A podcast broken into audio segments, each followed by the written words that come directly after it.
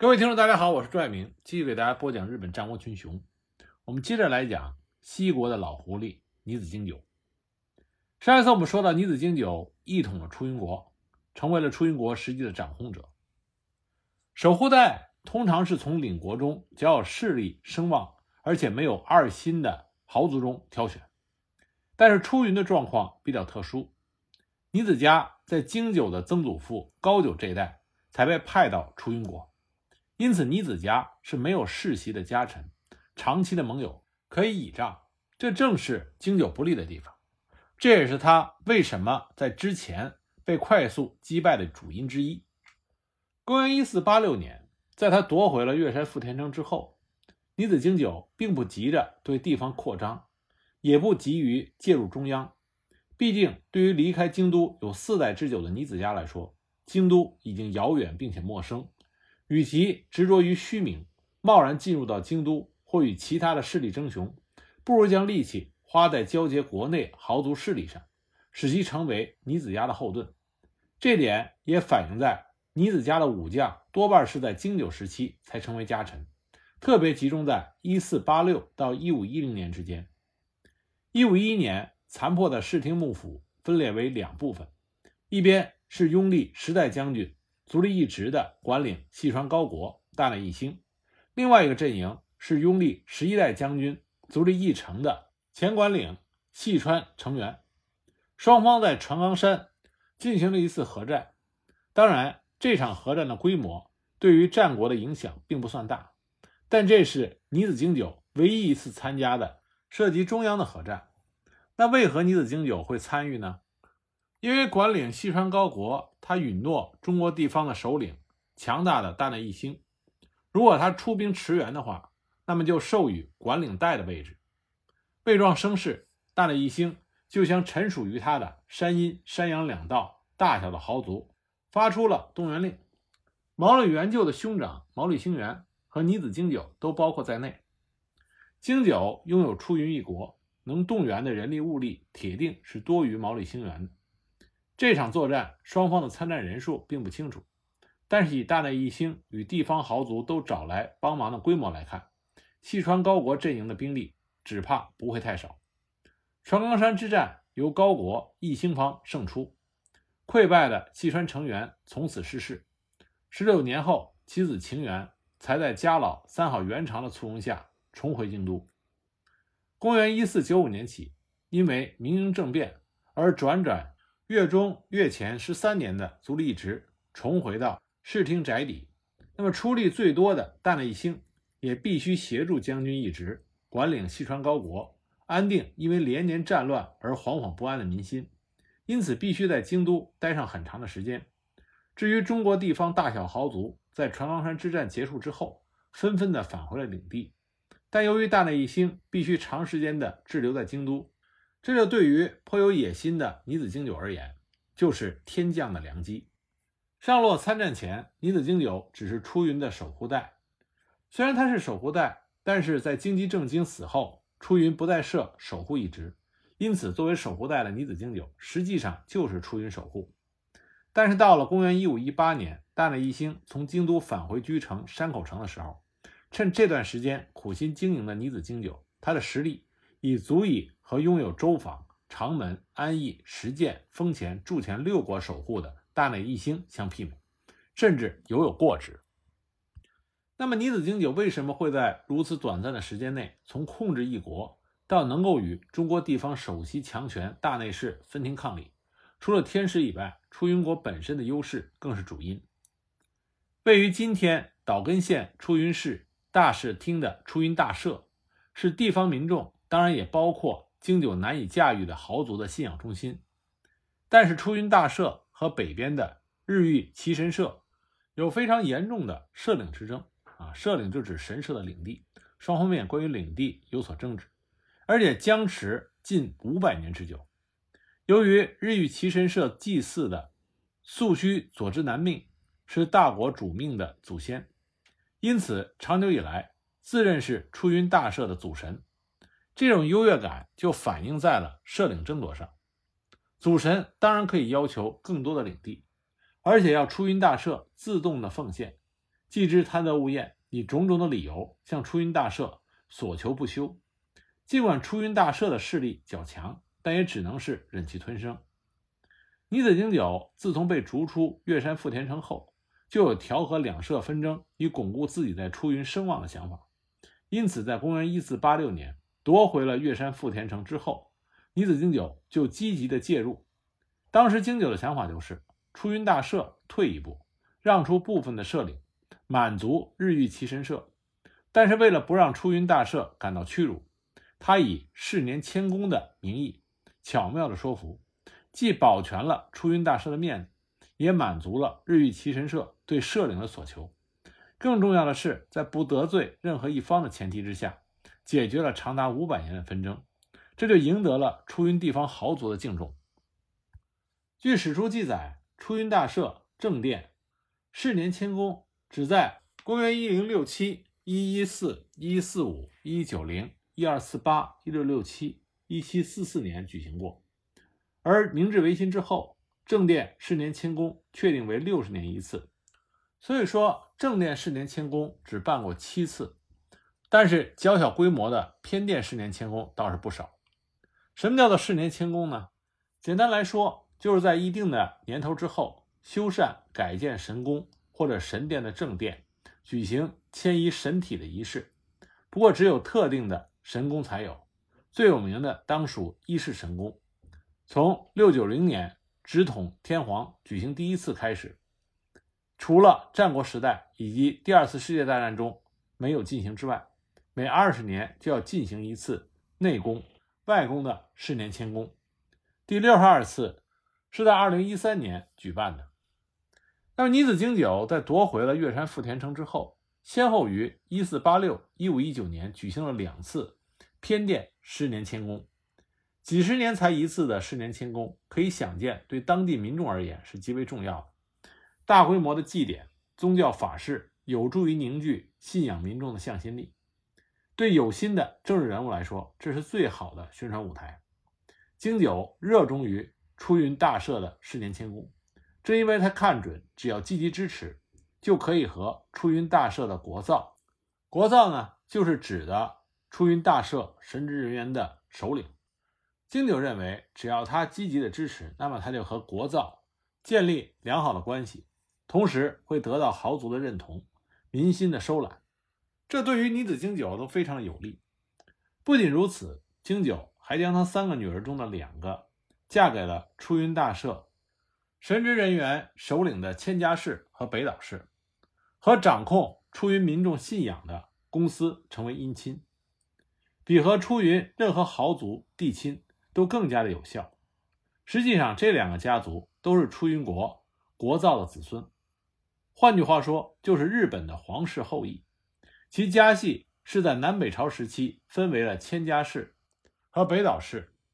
那么，出云国造虽然和源氏平家一样都是皇室后裔，但是并不具备武士的身份。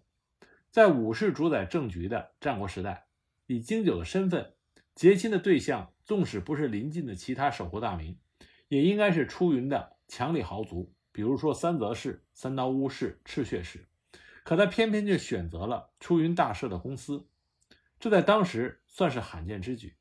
也揭示出在经久的心目中，出云大社公司的影响力要远超过当地的豪族。尽管经久终其一生只办过两次出云大社偏殿的世年迁宫。但这两次想必也是所费不菲。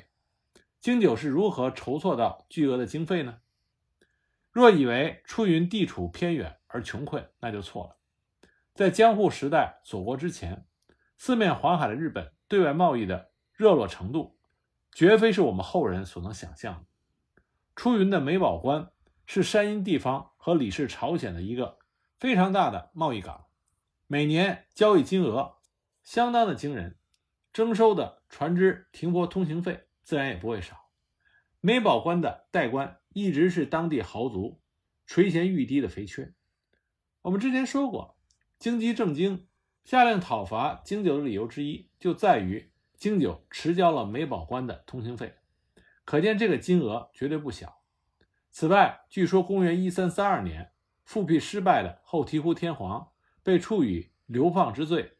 当时便是由六波罗探提派出兵卒从梅保关乘船押送前往隐岐岛，因此对梅保关代官一职虎视眈眈的人从来就没少过。英人之乱之前，由于尼子氏实力不足，原本应由守护代兼任的或者由其委任的代官一职，是由尼子家、松田氏以及东邻的博奇山明氏相互争夺。那么代官一职经常更迭，直到经久夺回了越山富田城，这才牢牢掌握了梅保关代官的任命权。而幕府的声望，历经长达十一年的英人之乱摧残之后，早已荡然无存，经久也无需再对幕府上交赋税。另外，依据现在保存最完整的风土记《出云国风土记》所记载，日遇岐神社附近的鱼龙浦。是座比梅保关还要更深的良港，在经久的时代开始有殷州船，也就是殷帆；儋州船来自淡马，北倭船来自奥羽，唐船来自明朝，以及尼子家直属的船只进行海上贸易。那么，海上贸易的繁荣是经久陆路扩张的后盾。梅保关和羽龙浦是出云海岸线上最醒目的两颗明珠。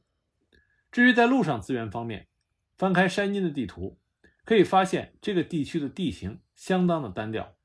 只点缀着几处平原。其中最大的一块位于出云的北部，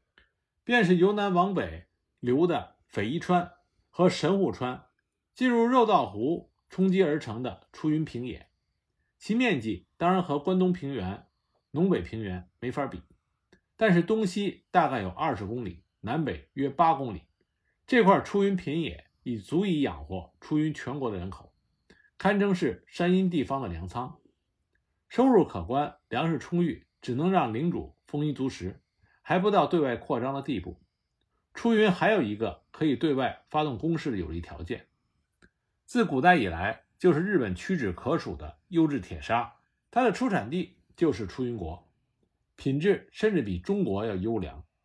热道湖以东到梅保关，这个湖以南。到奥出云都都是产地，其中尤以今天的仁多郡奥出云町的质量最优。根据《出云国风土记》里边记载，说各乡所产之铁尤其坚硬，堪制造各种器具。在经久的时代，统治仁多郡的豪族三泽氏本姓范岛，据说是清河源氏的分家，原本的封地在信浓伊那郡范岛乡。因而是以范岛为姓氏。公元一二二一年，成九之乱立下战功，因此就得到了出云国仁多郡三泽庄的领地。于是本家留在了信浓伊那国，分家到了此处赴任。几代之后，就改以三泽为新的姓氏。得到了这片领地之后，就建筑了三泽城作为居城，其势力迅速的增强，最终就成为出云地方的最强豪族。能够有此局面。一个最重要的原因就在于他们能够垄断出云铁砂的开采权和销售权，一直到公元一四九零年，尼子经久平定了三泽氏的家主为国，这样出云国的铁砂的开采权和销售权才改为由尼子经久控制。弥生时代从中国大陆传入铁器之后，日本这才从石器时代步入到青铜器时代。换句话说，弥生时代是青铜器和铁器并用，这在世界文明中都是非常罕见的。铁器的用法与技术可以传播，铁矿的产地却是固定的。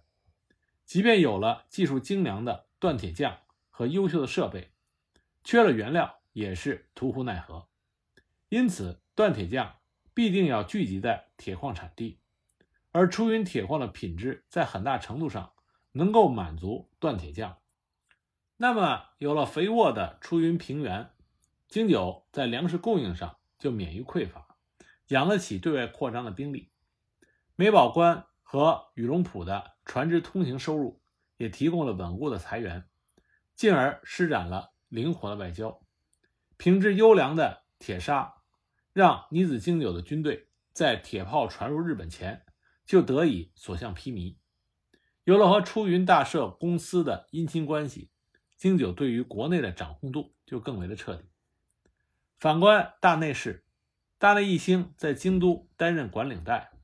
虽然赶走了十一代将军足利义成以及他的拥护者细川成员，让之前的将军足利义直复辟成功，可是十年下来，京都仍然是吵吵闹闹，内有将军一职和管领细川高国的冲突，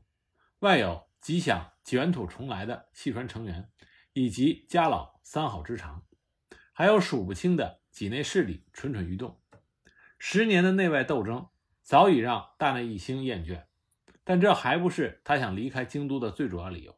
而是尼子家在大内氏领地的东侧迅速的崛起。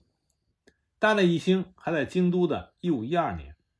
曾经任背后守护带的古志氏投向了尼子经久，以该族的居城大场山城为据点，经久迅速的平定了豪族林立的背后，这是他。强力统治出云二十余年来首次对外出兵，对于这出世提升的成果，尼子经久想必是颇为满意。公元一五一五年，安义守护武田元繁和尼子方暗通款曲，修了正室大内义兴的养女，改娶了京九的弟弟九幸的女儿。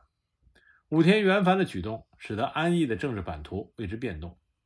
紧邻大内家世代领地周防。长门东边的安义，本来是大内家的禁区，在武田元繁倒向了尼子经久之后，除了毛利氏以及吉川氏、肉户氏之外，大部分的安义豪族都改奉尼子经久为新主。武田元繁改投了经久的阵营，为了取信于新的主君，同时也想彰显自己的实力，决定进攻安义国尚未臣服尼子家的吉武势力。历经一年多的准备，在公元一五一七年十月，包围了吉川市的居城有田城。要不是因为半途杀出了一个还没有担任家主的毛利元就，武田元繁可能就立下了大功。很可惜，有着中国西楚霸王项羽之称的元繁，竟然败在了小他三十岁，又以这场核战作为出阵的毛利元就的手中。这一仗让年轻的毛利元就看清了事实，那就是尼子经久虽然是新兴势力，但是呢不容小觑，足以和大内义兴争雄，所以毛利元就就决定投入到尼子的麾下。安义一国在毛利元就臣服之后，大致上已经没有反对势力，不愿在此刻就直接面对大内氏的尼子经久，矛头就转向了东边，以平定背后为目标。尼子经久入侵背后，就引来了贝州豪族三村氏的驰援。经久为了一劳永逸，他继续进军贝州，最后甚至深入到美作、贝前和波摩。那关于尼子经久接着的对外扩张之路，我们下一集再继续给大家播讲。